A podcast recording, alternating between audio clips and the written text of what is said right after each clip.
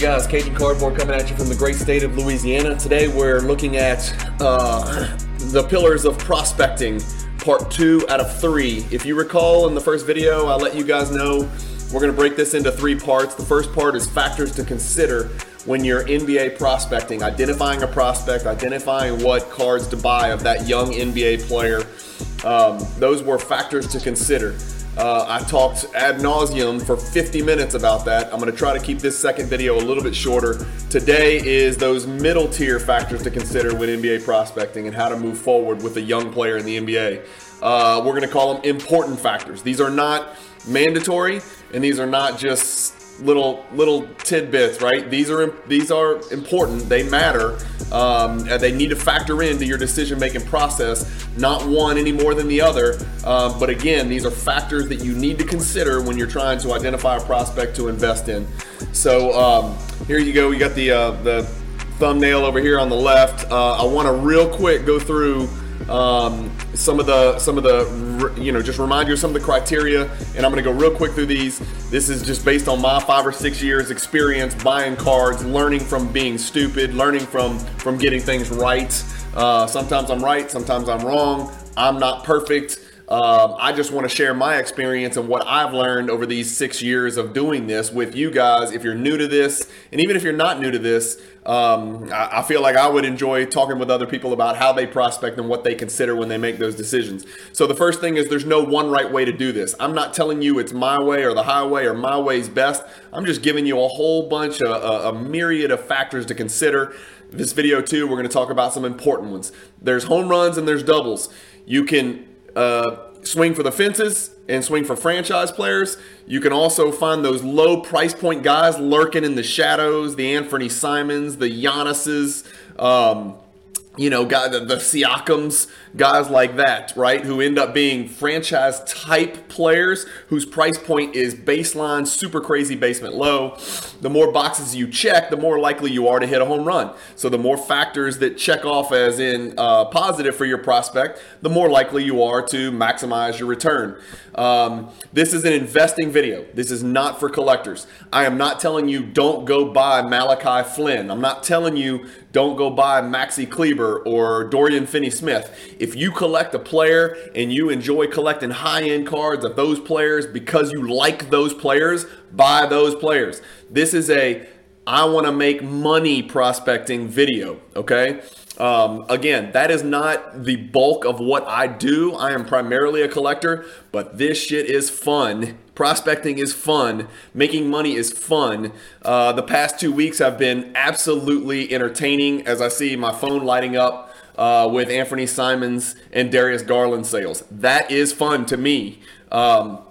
I keep some of their cards. I sell most of their cards. The purpose of me investing in them was to make money so I could go put that money into Jordan and LeBron and Bird and Magic rookies and some other cool stuff. And so that's just how I do things. I flip ultra modern prospect cards for profit, and then I reinvest that money into, set chases like PMG Reds and 86 Fleer and Jordan and LeBron and whatnot. We're not looking at particular traits. We're not looking at shooting, rebounding, ball handling, all that stuff. That's on you. You identify the prospect. I'm telling you big picture factors to consider. This list is illustrative. It is not exhaustive, okay? So these are things to consider. It's not everything to consider. Yes, I'm going to forget some things. Do me a favor. I want you to comment below and let me know what I did forget. And lastly, if you've already invested in a prospect or 2 or 4 or 12, think about those guys and think about how these factors apply to them. Are they meeting the criteria? Are they plus in these factors, or are these factors a concern for your prospect? Those are just certain things that that you guys can consider. But I've got Card Ladder pulled up here, and we're going to talk about a couple of different things in here. And again, this is a video probably more suited for a podcast than it is for YouTube, but bear with me. So the screen may just sit here for a little bit, but really it's the words coming out of my mouth. To quote Chris Tucker in Rush Hour, can you hear the words coming out of my mouth? It's more about the words than it is about the pictures on these particular videos. Sorry for those of you who are going to get bored staring at the screen. So factor number 1, team market size. No, that was video number 1. Factor number 1, positional plus size for guards and forwards. What I mean by positional plus size is your prospect a plus size player for his position? Okay, and I know you guys are sitting out there and you're going to say there's tons of little people. Allen Iverson was tiny. Chris Paul, Trey, Ja, Kyrie. Yes, I get it. Again, remember, these factors are not mandatory. These are important factors. It helps for your player to be bigger than his average opponent in his position. It does help. Think about guys like KD. Think about guys like Harden. The success rate of your prospect becoming what you anticipate he will become and his card values going up based on performance, definitely it helps for that player to be larger than his average opponent on a night-to-night basis. It's easier on their body. They can take advantage of them in the post. They can guard their position better. They're more durable. All these things factor in. Kevin Durant, James Harden, Luka Doncic, Giannis, LeBron, LaMelo, 6'7" point guard. Tatum, bigger than the average two guard or wing. Jaylen Brown, bigger than the average two guard or wing physically. Cade Cunningham, Anthony Edwards, just bigger and badder and stronger than the average person he's guarding or that is guarding him. Cade Cunningham, even big for a point guard. Those are examples of what I'm talking about, guys. Historical examples for you old guys like me. We're talking about Magic, 6'9" point guard. Penny, 6'8" point guard. Grant Hill, 6'7" sort of combo wing two guard, but played the freaking point guard position. Was going to be a top 20 player of all time before injuries derailed his career. Well, not derailed his career, but abbreviated his career as an NBA superstar. So ask yourself the question, is my prospect bigger than his average opponent as position? If he is, that's a plus. If he's not, it's not the end of the world. It can happen. I'm not telling you it can't. Ja, Trey, Kyrie, CP3. In today's modern NBA, it's probably less important than it would have been 10, 15 years ago when people could beat the shit out of each other, when defenders could literally just molest your player up and down the floor and put two hands on him. It matters less today, but it still matters. It's just a factor to consider and an important one. Buying the right parallel. Okay, so now we're starting to talk a little bit more about card-specific stuff. The days of buying base raw prisms, getting them graded, getting 50 to 70% PSA 10s, and then flipping them is over. Okay, it's over for a few reasons. Number one, the pendulum has swung. Okay, those base cards are going in the toilet. I'll be the first one to admit it. I did this. I bought base in historically massive quantities. When I tell you, when I prospected, I would buy, I probably bought 250 plus Luka base prisms at $15 to $25 in that range, literally 250 plus. I graded them and I flipped them and I made a fortune.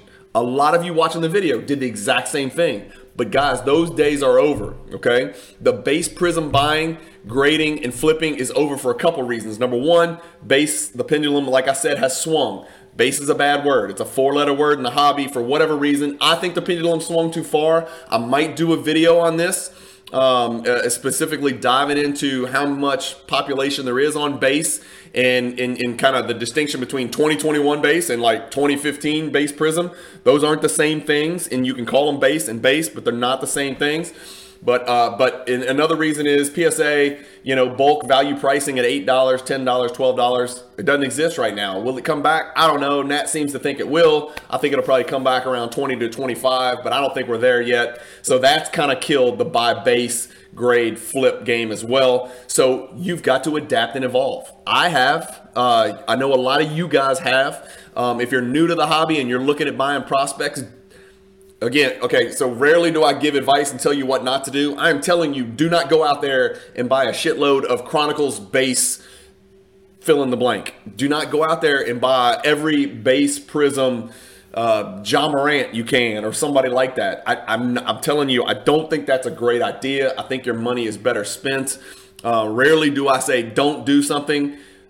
In this situation, I'm telling you, don't do something. I don't think now is a great time to do that. For 2018, 19, and 20, I'm not so sure that it's not a good idea to buy a bunch of 2012 base prism Lillards and Kawhis and Anthony Davis and those kind of guys. But again, that's not really prospecting because those guys are what they are. So that's a whole different one.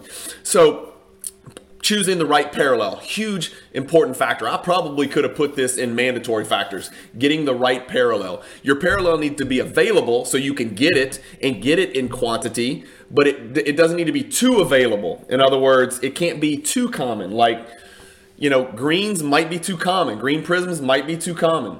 Honestly, you need to ask yourself the question, is the print run for silver prisms and silver select and optic hollows, is that print run now too high in the year 2020, 2021, 2022? Are those print runs too high? And a great example of that is Luka. Luka is having, again, people act like Luka's crashing and burning.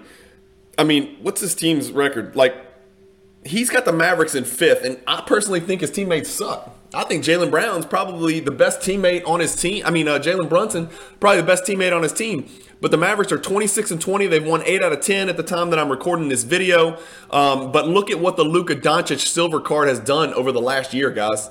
This was a card that hit, believe it or not, gulp, $9,700. The last one on Card Ladder sold for $3,100. Guys, this card is down 3x. You know, we always talk about going up 3x and going to the moon. This card is down 3x from its peak.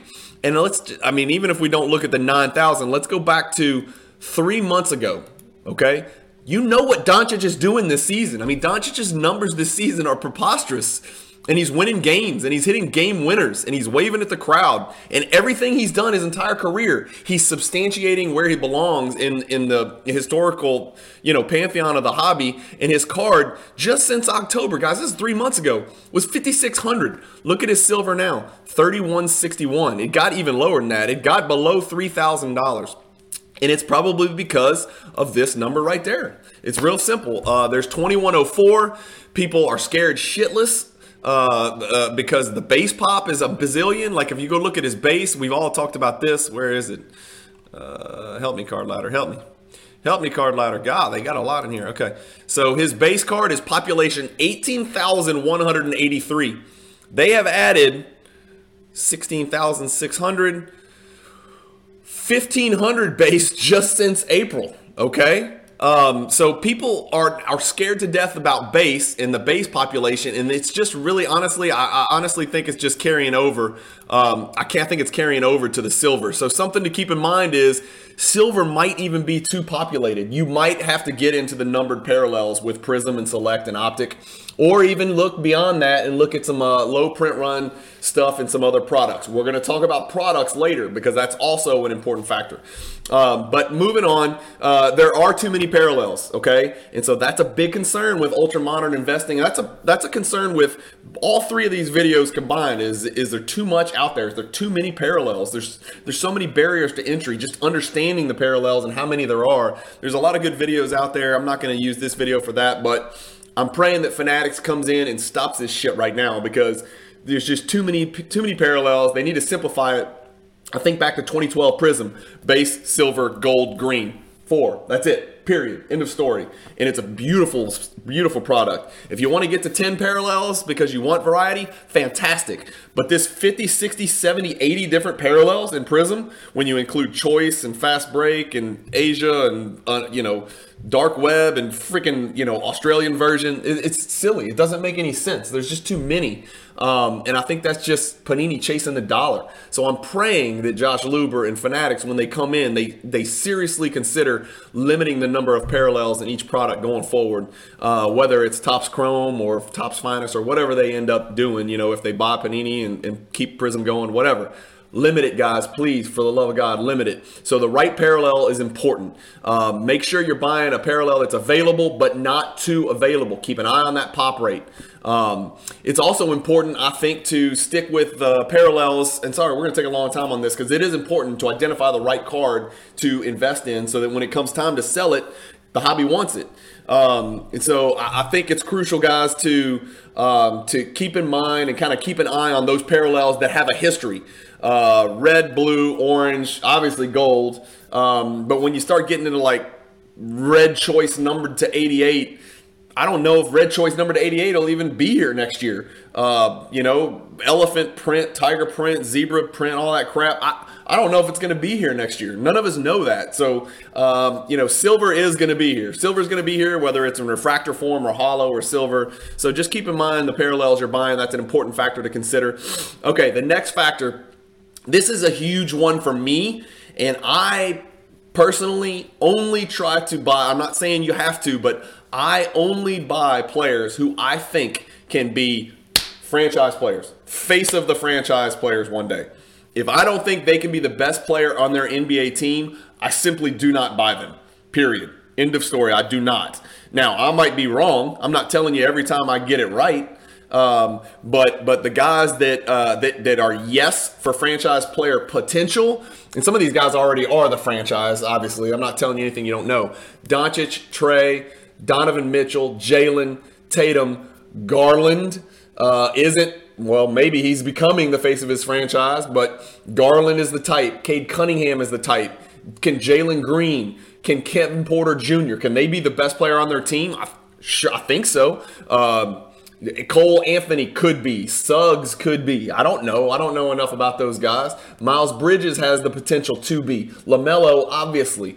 Shai Gilgeous-Alexander has that potential. Michael Porter Jr. has that potential, even though, you know, he's a bad word in the hobby right now, and his cards are in the toilet. Not a bad buy, by the way, if you go look at how much those cards have dropped because of injury. But it is what it is. Zion can be the face. Ja already is the face. Barrett can be the face. Anthony Edwards can be the face of his franchise. LaMelo, we've already said. Tyrese Maxey, guys like that. These are guys that literally can be the face of their franchise one day. I'm not saying today. I'm not saying tomorrow. But they have the talent level to be the guy that the coach hands the ball to in the fourth quarter of a playoff game, 3 straight possessions, and says, go get me a bucket or go create a bucket. Those are the types of guys that can do that. Here's a list of guys who some of you may invest in, and I'm not telling you made a mistake. I'm not telling you you can't make money, because you can definitely make money on these guys. But these are guys that would be what I would consider doubles. Guys that you can buy low and sell higher, but you can't buy low and then sell when they become an NBA superstar franchise cornerstone. These are the types of guys, okay? This is, not an exhaustive list. Kevin Huerter, Precious Achiuwa, Ayo Dosunmu, Okongwu for Atlanta, Davion Mitchell, Desmond Bane, who a lot of people love, right? 3-and-D, that's great. He's outperforming his expectations. That's great. But the dude ain't going to be the best player or the second best player on his NBA team if they're trying to win a title. Okoro, Anunoby, Deni Avdija, Quickly, Cam Johnson, PJ Washington, Matisse Thybulle, Brandon Clarke, Michael Bridges, Sexton, Wendell Carter, Mo Bamba. These are guys that you can buy low and sell higher and make money. I'm not telling you you can't. But if you're trying to hit a home run, those aren't the dudes. Those are not the guys. I'm not saying you can't make money on them. I'm simply saying when I look for this, I am looking for guys with max potential that I'd rather go 1 for 3 on home run swings than go 2 for 3 on Precious Achiuwa and Dosunmu and, Desmond Bane because there's more money to be made. Moving on. Usage rate. This goes hand in hand with franchise player potential. The usage rate of a player is a humongous statistic. And not necessarily their usage rate on day one when they step foot in the NBA. That is important and it's helpful, but I'm talking about their potential usage rate. Can a team, ask yourself when you're thinking of the prospect that you like, can or will a team ever run their entire offense through this player one day? Okay, not today, but can I buy them today? And then one day I see this team running everything, running the show through this particular player. That doesn't mean they have to be a point guard in modern NBA, okay? There are point forwards, there are centers that the offense is run through, and then obviously we know there's point guards that control the game and have the ball in their hands the whole game, like CP3 and Kyrie and Harden and all those guys.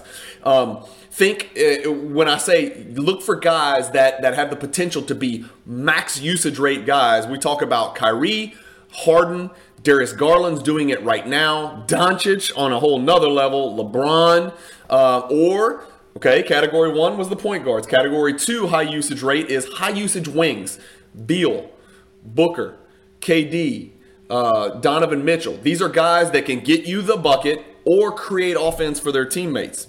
There are those rare point forwards, okay? Giannis, to a much lesser extent, Siakam, potentially a Scotty Barnes, okay? Guys that can do more than just play their position and defend their position. These are guys that can kind of dribble, create, score their own, and create for their teammates and make everybody around them better and have the ball on a large percentage of their team's possessions. And then in the very, very, very, very rare case, there are centers that are high usage rate who offenses are still run through. This used to be commonplace in the 80s and 90s. You guys remember Olajuwon, Ewing, Brad Daugherty, Rick Smits, David Robinson, Shaq, way back when. You remember the ball was always, it was always inside out, right? The ball would go in and out, and the best example was Olajuwon. They throw it in and then people just randomly stood there or moved around, and Olajuwon just played with instincts, and he was absolutely incredible. One of the most underrated players of all time. That's very rare today, guys, but there are two guys that come to mind, Jokic and Embiid. Can Ayton get there one day? Maybe. I don't know. Ayton's got some rim-running tendencies, but he's also shown the ability to step out to 18 feet and you know, destroy other centers. I'm not sure if he's there yet as a passer. Certainly, I don't see him ever being there, being the type of ball handler that Jokic or Embiid are. And I don't mean ball handler like blow-by, but you know, handling the ball to get where they want on the floor to create for others. So when you think about your prospect and you want to factor in usage rate, ask yourself these questions. Can my prospect ISO to get his own shot, right? And the answer with the guys on that first list that I mentioned up above, Huerter, Achiuwa, Dosunmu, not really. They're not guys where you'd hand the ball to them. Can they run pick and roll ad nauseum over and over and over for 30 to 35 minutes a game with the ball in their hands and basically dictate the outcome of games? Can your guy do that? Is your prospect capable of doing that? Desmond Bane is not. He's a good player. He's not capable of doing what Luka Doncic does or what Donovan Mitchell does. He's a catch and shoot. He's a 3-and-D. He's tough as nails. I love everything about guys like a Desmond Bane. I even like a Kevin Huerter, and I like a Cam Johnson. But Cam Johnson's not running 40 pick and rolls a game. He's not doing those types of things. So his usage rate's never going to be that number. And I think you got to have the ball in your hands an awful lot to max your return on investments. Can you envision your prospect getting the ball in game 6 of the playoffs, 3 straight possessions, and they clear the floor for him? Those are the guys you're looking for. You want to get the next one of those guys that the hobby doesn't know about yet. So that's kind of my perspective. That's my swing for the fences. I keep going back to Anthony Simons, Kevin Porter Jr., because those are guys, and Garland, those are guys that I thought had a very low price point, very low, that can do those things. And it's turning out pretty well for me on those three guys in particular. Knock on wood, God willing, they continue their progress, stay out of trouble, and stay injury-free and do their thing. Moving on, off-court trouble. We talked in episode 1 about on-court trouble. There's a lot of guys who are a pain in the ass on the court, bad body language, bitching at refs, bitching at teammates, not responding well to coaches and stuff like that. They can work through that kind of stuff, right? There's a lot of guys that when they're young, they have those issues. I put off-the-court trouble in the next tier of importance, here in important factors in video number 2. Guys that I think about are Kyrie, my guy Kevin Porter Jr. That's a huge concern. His off-the-court trouble is a huge concern, how he conducts himself off the court. Kobe, obviously, as it turns out, was an off-the-court, at least had one instance where off-the-court was a concern. Dennis Rodman is a great example. Sean Kemp, with all the shit he had going on. Thank God we didn't have social media back then. It would be X-rated. Barkley, off-the-court, was a problem. So this is not a huge deal until it affects their availability, okay? Humankind is extremely forgiving. They may be overly forgiving, too forgiving. So in hindsight, we look back at Rodman and say, it's just Rodman being Rodman. Kobe made one mistake. Barkley threw a guy through a window. No big deal. That's great in hindsight, looking back years and sometimes decades. But if those types of activities, take place off the court, like in Kevin Porter Jr.'s situation, one of the most talented young players in the league was told, we don't want you here by Cleveland. They didn't want him around. They literally, on a given day, said, enough's enough. We don't care enough about you. I don't care how good you are. Get away from our team. That's a concern. It concerns me as a huge KPJ holder. And I'm hoping that, you know, players, especially these young prospects, can mature and then get past that and then have a great long career. But it's more of a concern for active players because it could affect their playing time and their career path and their progression. If they're not on the court, they can't progress. I think about some guys where they're off the court trouble or the way they act, generally speaking, you know, affected their NBA career. Stephon Marbury is a great example. No matter what anybody says, and he still might be, because the Hall of Fame is a world Hall of Fame. It's not just an NBA-specific Hall of Fame. You know, like Oscar Schmidt gets in the Hall of Fame and Sabonis and all that. Stephon Marbury might still be a Hall of Famer, but he was a surefire Hall of Famer. That dude was unbelievably talented. And then he got blackballed by the NBA. He was just so weird and so... unpredictable and just a loose cannon off the court, and the way he acted and the way he treated his teammates and his in front offices, and he ran himself out of the league. It was all his own doing. And then of course he went to China and became an absolute legend. They got statues and all that stuff. But that's a great example of somebody blackballing themselves out of the league. Another example, Carmelo. For a while there, Carmelo was persona non grata. Nobody wanted to touch Carmelo. Obviously, I'm not saying he's what he used to be, but there's a purpose and a place for Carmelo Anthony in the NBA right now. I mean, he's having a very productive season for the Lakers. So off the court trouble is something to consider. Right or wrong, usually once their career is over, all's forgiven. It's just the way it is in the hobby, man. All's forgiven. OJ Simpson rookie cards is a great example. And I don't want to get too political or weigh in on OJ Simpson, but you get my point, right? How much more controversial can it be than OJ Simpson? And I don't mean to laugh about it because it's a serious topic. But the hobby forgives people. Kobe's another example. The hobby forgives people for off-the-court trouble. It's only during their active career that it could be a concern because it could affect their availability. Draft position, lottery versus second rounder. This is a huge one, okay? It's not impossible. So let's – I get to use the screen here. So the picture-in-picture actually matters for a second. The draft position, where your prospect is drafted, matters, okay? Again, this is not an all or nothing thing. I'm not saying you can't find a second rounder who's a stud, but I want to show you some statistics. I just did a little cursory digging here. I went back all the way to the year 2015, okay? I'm going to say this. It's not impossible, but it is significantly more likely that your prospect will be will yield fruit and max your investment potential if he was drafted in the first round. And that likelihood increases even more if he was drafted in the lottery. Could your guy in the lottery be a flop? 100%. Kwame Brown, Markelle Fultz, the book's still open. Let's let him have his career. Ola Wakandi, Sam Bowie, injuries. Darko, Greg Oden, injuries. Those guys can flop miserably and be worthless, right? It can happen as a lottery pick, an early lottery pick. Can you be a second rounder and thrive? John Stockton, Draymond Green, absolutely. There are exceptions to this rule. There's exceptions both ways, right? This is why this is an important factor to consider, but not a mandatory factor. I'm not telling you don't ever invest in a number 30 overall pick, and don't ever invest in a second rounder, because I think there is possibilities out there for those second rounders.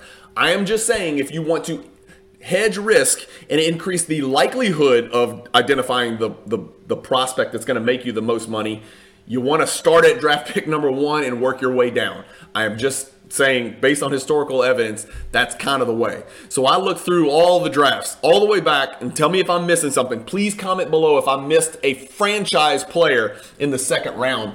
But I had to get all the way to 2014 to find this guy in the second round. Nikola Jokic. You may have heard of him, the NBA MVP. I did not see, and Spencer Dinwiddie is a good player. He's probably the next closest thing.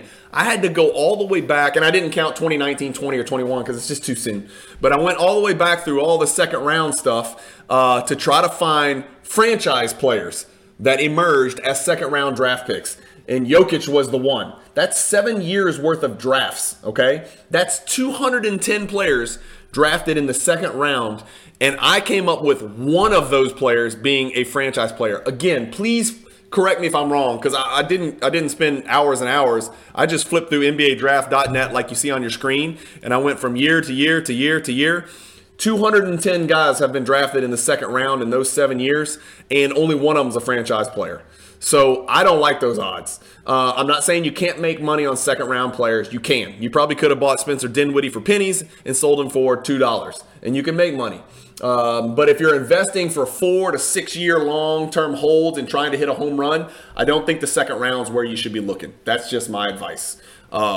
Again, I'm not telling you what to do. I'm simply saying this is critical. This is a critical thought process where it's a factor to consider. The starting five horizon for your player, okay? This is important. How soon, this is a double-edged sword too, I want you to understand. So I call it the starting five horizon. How soon can your prospect get into the starting five? Is he a starting player on his NBA team day one, like Cade Cunningham or Jalen Green or Jalen Suggs or Ja Morant, right? That is a huge factor because that reduces their risk. But what does that do to their price point, guys? What happens to a player's? I'm gonna get back off of here and I'm gonna go big screen because this is super important. What happens to the price point of the player's cards when they are the clear-cut starter and focal point of defenses from day one of their career? What does their price point do? Go straight up. Right? But what happens when guys are fighting for playing time or not playing at all and totally are lost? Think Jordan Poole when he first started, didn't touch the field.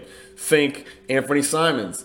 I said field because I was also thinking about football players like Aaron Rodgers that don't touch the field. So this is like Peyton Manning versus Aaron Rodgers. Aaron Rodgers sat his ass on the bench and watched, right? Peyton Manning started day one and never looked back. So Peyton Manning's rookie cards when he first came out were probably way the hell up here, off the screen. You can't even see it, right? But Aaron Rodgers was probably way down here. You can't even see it, right? And so that's a football example. But in basketball, you know who I'm talking about, the Jordan Pooles, Pascal Siakam. I'm trying to think, Giannis, for God's sakes, right? Giannis was just begging for playing time early in his career, right? So it's a double-edged sword. Your price point kind of fluctuates based on whether your guy's, getting it done and in the game and performing right away or whether he's lost. And so this is just a sliding scale thing for you to consider. I'm not saying only buy dudes who are going to start. If you do, you minimize risk. It is more likely if your guy's starting day one, it's more likely he's not going to be a bust. Can it happen? Sure. Killian Hayes is an example. That guy's terrible, and he's played as a starter pretty much his whole career. There's a lot of guys like that I just think are not very good players that have, started and played from the beginning of their career. Okoro is another example. I don't think he's very good. I don't think he's a good basketball player. Michael Kidd-Gilchrist started day one. I don't think he was a good basketball player, obviously. So it minimizes risk for them to start day one, but it's not a sure thing. But if your guy is just buried, relax. I did a whole video on this. Go back, look in the playlist for NBA prospecting. Number one mistake NBA prospectors make is, my guy's not getting on the floor. My guy's, doesn't get enough minutes. That's great. That just means you have a much bigger buying window. Do you know how many Anthony Simons cards I bought in like a 3-year window because they were absolutely worthless because nobody gave a damn about him? He couldn't get on the floor. He had two, one perennial all-star and one borderline all-star playing in front of him. It's just the way it is. It just gives you more of an opportunity. If they're not on the floor, it suppresses their price point. Does it increase the risk that they never get on the floor? Yeah, absolutely. Absolutely. But when you're right, boy, you can crush it. Jordan Poole is a good freaking player, man. And now you're seeing what Jordan Poole can do. Everybody knows what he can do. And I'll tell you right now, I own 0 Jordan Poole cards. Actually, that's not true. I own 4 raw base prism Jordan Poole cards that I pulled out of packs. Okay? I own 4 Jordan Poole cards. I'm not here to hype Jordan Poole. I don't even own him. I'll hype Anthony Simons because he's my guy.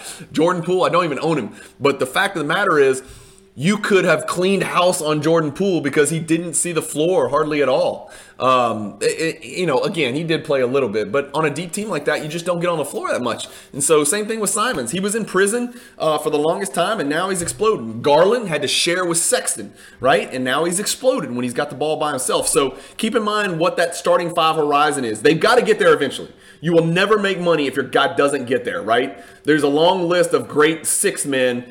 Like Tyler Hero is a good example. Like for people to really crush Tyler Hero and to get to the finish line and to max potential, and for Tyler Hero to become an all-star and the player he needs to be, at some point the guy's got to freaking start. I get it, he's a sixth man right now, but at some point the guy's got to start.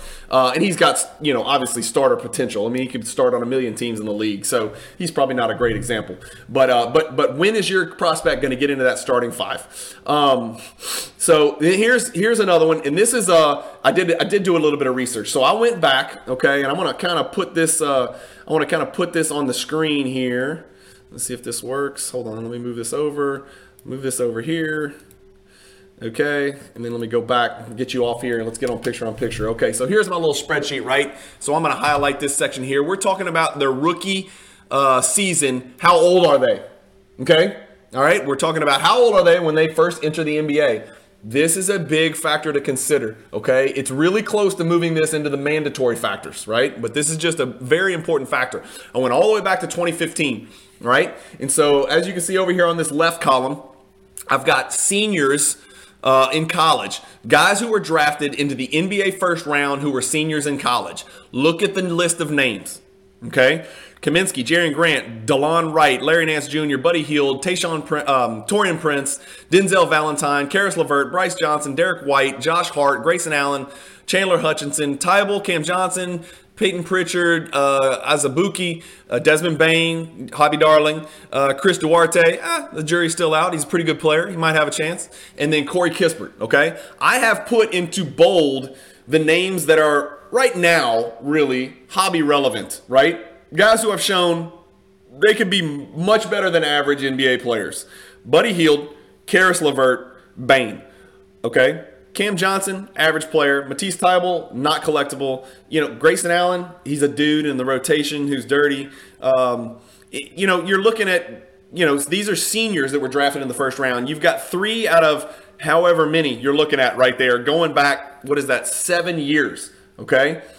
That would lead me to believe if I made a list of first-round picks who are freshmen, you'd have 20 franchise players in there, okay? Freshmen out of college drafted in the first round, or guys who spent 1 year overseas like LaMelo and Giddey and all that, drafted in the first round, you'd have 25, 30, 40, 50, 60, literally probably 60 players who are better than average NBA players who are in NBA starting lineups right now. When you look at seniors, I count three that are remotely hobby relevant right now. Comment below if you disagree with me. Let's take it a step further. I'm even going to look at juniors, right? So these are not four-year college guys. These are three-year college guys. Look at the list. Willie Cauley-Stein, Sam Decker, Justin Anderson, R.J. Hunter, Chris Dunn, DeAndre Bembry, Damian Jones, Justin Jackson, D.J. Wilson. I haven't named a relevant player yet. Not even one relevant player in the hobby. Kyle Kuzma is showing a little spark. He's got a chance. Mikal Bridges, great. He's 3 and D. He's a double. You could have made some money on Mikal Bridges. How much better is Mikal Bridges? Is Mikal Bridges ever going to be the best or second best or third best player on his team? He's not right now, but I'll put him in all caps just in case. Jerome Robinson, Aaron Holiday, Mo Wagner, Jacob Evans, shout out to Baton Rouge. Rui Hachimura, I put him in all caps because he's shown flashes of being relevant to where he could be one of the better players on his team, but he's not going to be better than Bradley Beal. He's probably not better than Spencer Dinwiddie. I don't know if he ever will be or not. I don't know, but I put him in there because he is hobby relevant because the jury is still out on him. Brandon Clarke is just a jumping, running, rebounding guy. I mean, he's exciting, and people went nuts for him his rookie year, but you can look. Brandon Clarke fits perfectly into that high usage rate example. He can't dribble. He can't shoot. He's just not a guy who's got a really high ceiling. He's a guy who does exactly what you think he's going to do. I don't find him very collectible. Grant Williams, Ty Jerome, Malachi Flynn, and then Davion Mitchell. I know people are high on the guy, and I know he can guard, but he's a munchkin for his position. He's not a point guard. He's not really even a combo guard. He's kind of a two guard, and he's old. Trey Murphy, catch and shoot, who has not shot at all very well. And then Quentin Grimes has shown a few flashes. So I didn't put those guys in caps, because they're just new. But look at this list, guys. That's six players that are even remotely hobby relevant. And I'm giving the benefit of the doubt to Mikal Bridges and Rui Hachimura because they're more NBA relevant than they are hobby relevant. But that's 42 total players drafted as a junior or senior in the past 7 drafts, and none of them are home runs. Not one. 0 for 42. Nobody can disagree with that. None of these guys are franchise players. Nobody can even argue. I would even go so far as to say none of these guys are the second best player on their team. Maybe Kuzma, but Kuzma or Hachimura, one of them is going to be ruled out with the other probably. I would say none of them are even the second best players on their teams. So that just leads me to believe if I'm looking for the next prospect, I'm looking at freshmen or international guys. I'm not looking at these guys. Correct me if I'm wrong. Maybe I'm crazy. But that's my take on that. So the last factor to consider is the team winning games. Your prospect's team at some point has to win games with him on the floor, okay? This does matter. It matters less day one, but it starts to matter more each successive year of your prospect's career, okay? I don't want people to overreact and only look for prospects who play for contenders. That is 100% the opposite of what I do. That is... It's almost what I try not to do, okay? Because I'm always looking for the best price point. Price point is key. Price point is everything. So your prospect's team has to win games. It has to matter. It matters more as the prospect's career goes along. It matters the least in his rookie year. I'm thinking Jalen Green, Cade Cunningham. I keep saying the same guys. Jalen Suggs. Does it help that Mobley's on Cleveland and winning games? Yeah, it's going to help, but it's not dispositive of his future potential value when it comes time to liquidate and to sell his cards. It doesn't matter that much his rookie year. It'll move the needle, but long-term, big picture, it's okay if they don't win right away because that'll suppress their price point. Imagine if the Pistons were doing what... and not that you could buy his cards because Panini's sitting on their ass, but imagine if the Pistons were doing what the Cavs were doing right now, right? Imagine if the Sacramento Kings were doing what the Cavs are doing or what the Memphis Grizzlies are doing with Ja Morant right now. Where would De'Aaron Fox cards be? Where would maybe even, little Halliburton cards be, right? It does matter.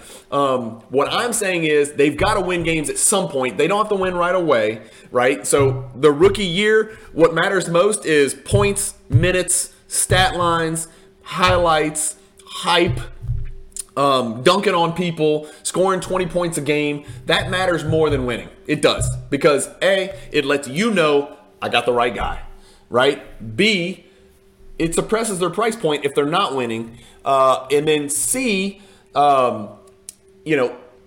losing is great because that means they're probably going to get a good teammate the next year to improve the value of their team. I mean, look at what the Cavs are doing when Garland got Evan Mobley. It matters, right? So I hate to keep using the same example, but like Fox versus Garland, they're kind of doing the same thing.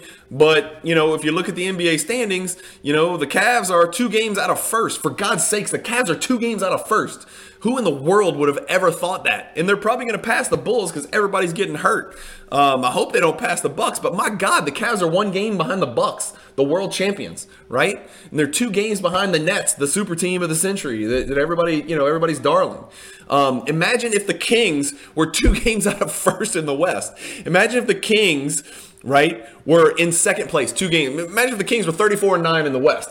De'Aaron Fox's cards would be worth 4 times what they're worth right now. So winning does matter early in a prospect's career. It matters the least their rookie year, and then it starts to matter a little bit more. And Fox is a great example of this because everybody, Fox's cards, did go up in value pretty significantly, right? After his rookie year, they're like, oh shit, this guy's really good, right? He's super fast with the ball. He's a blur. He's fantastic. He's like the next John Wall. That's great.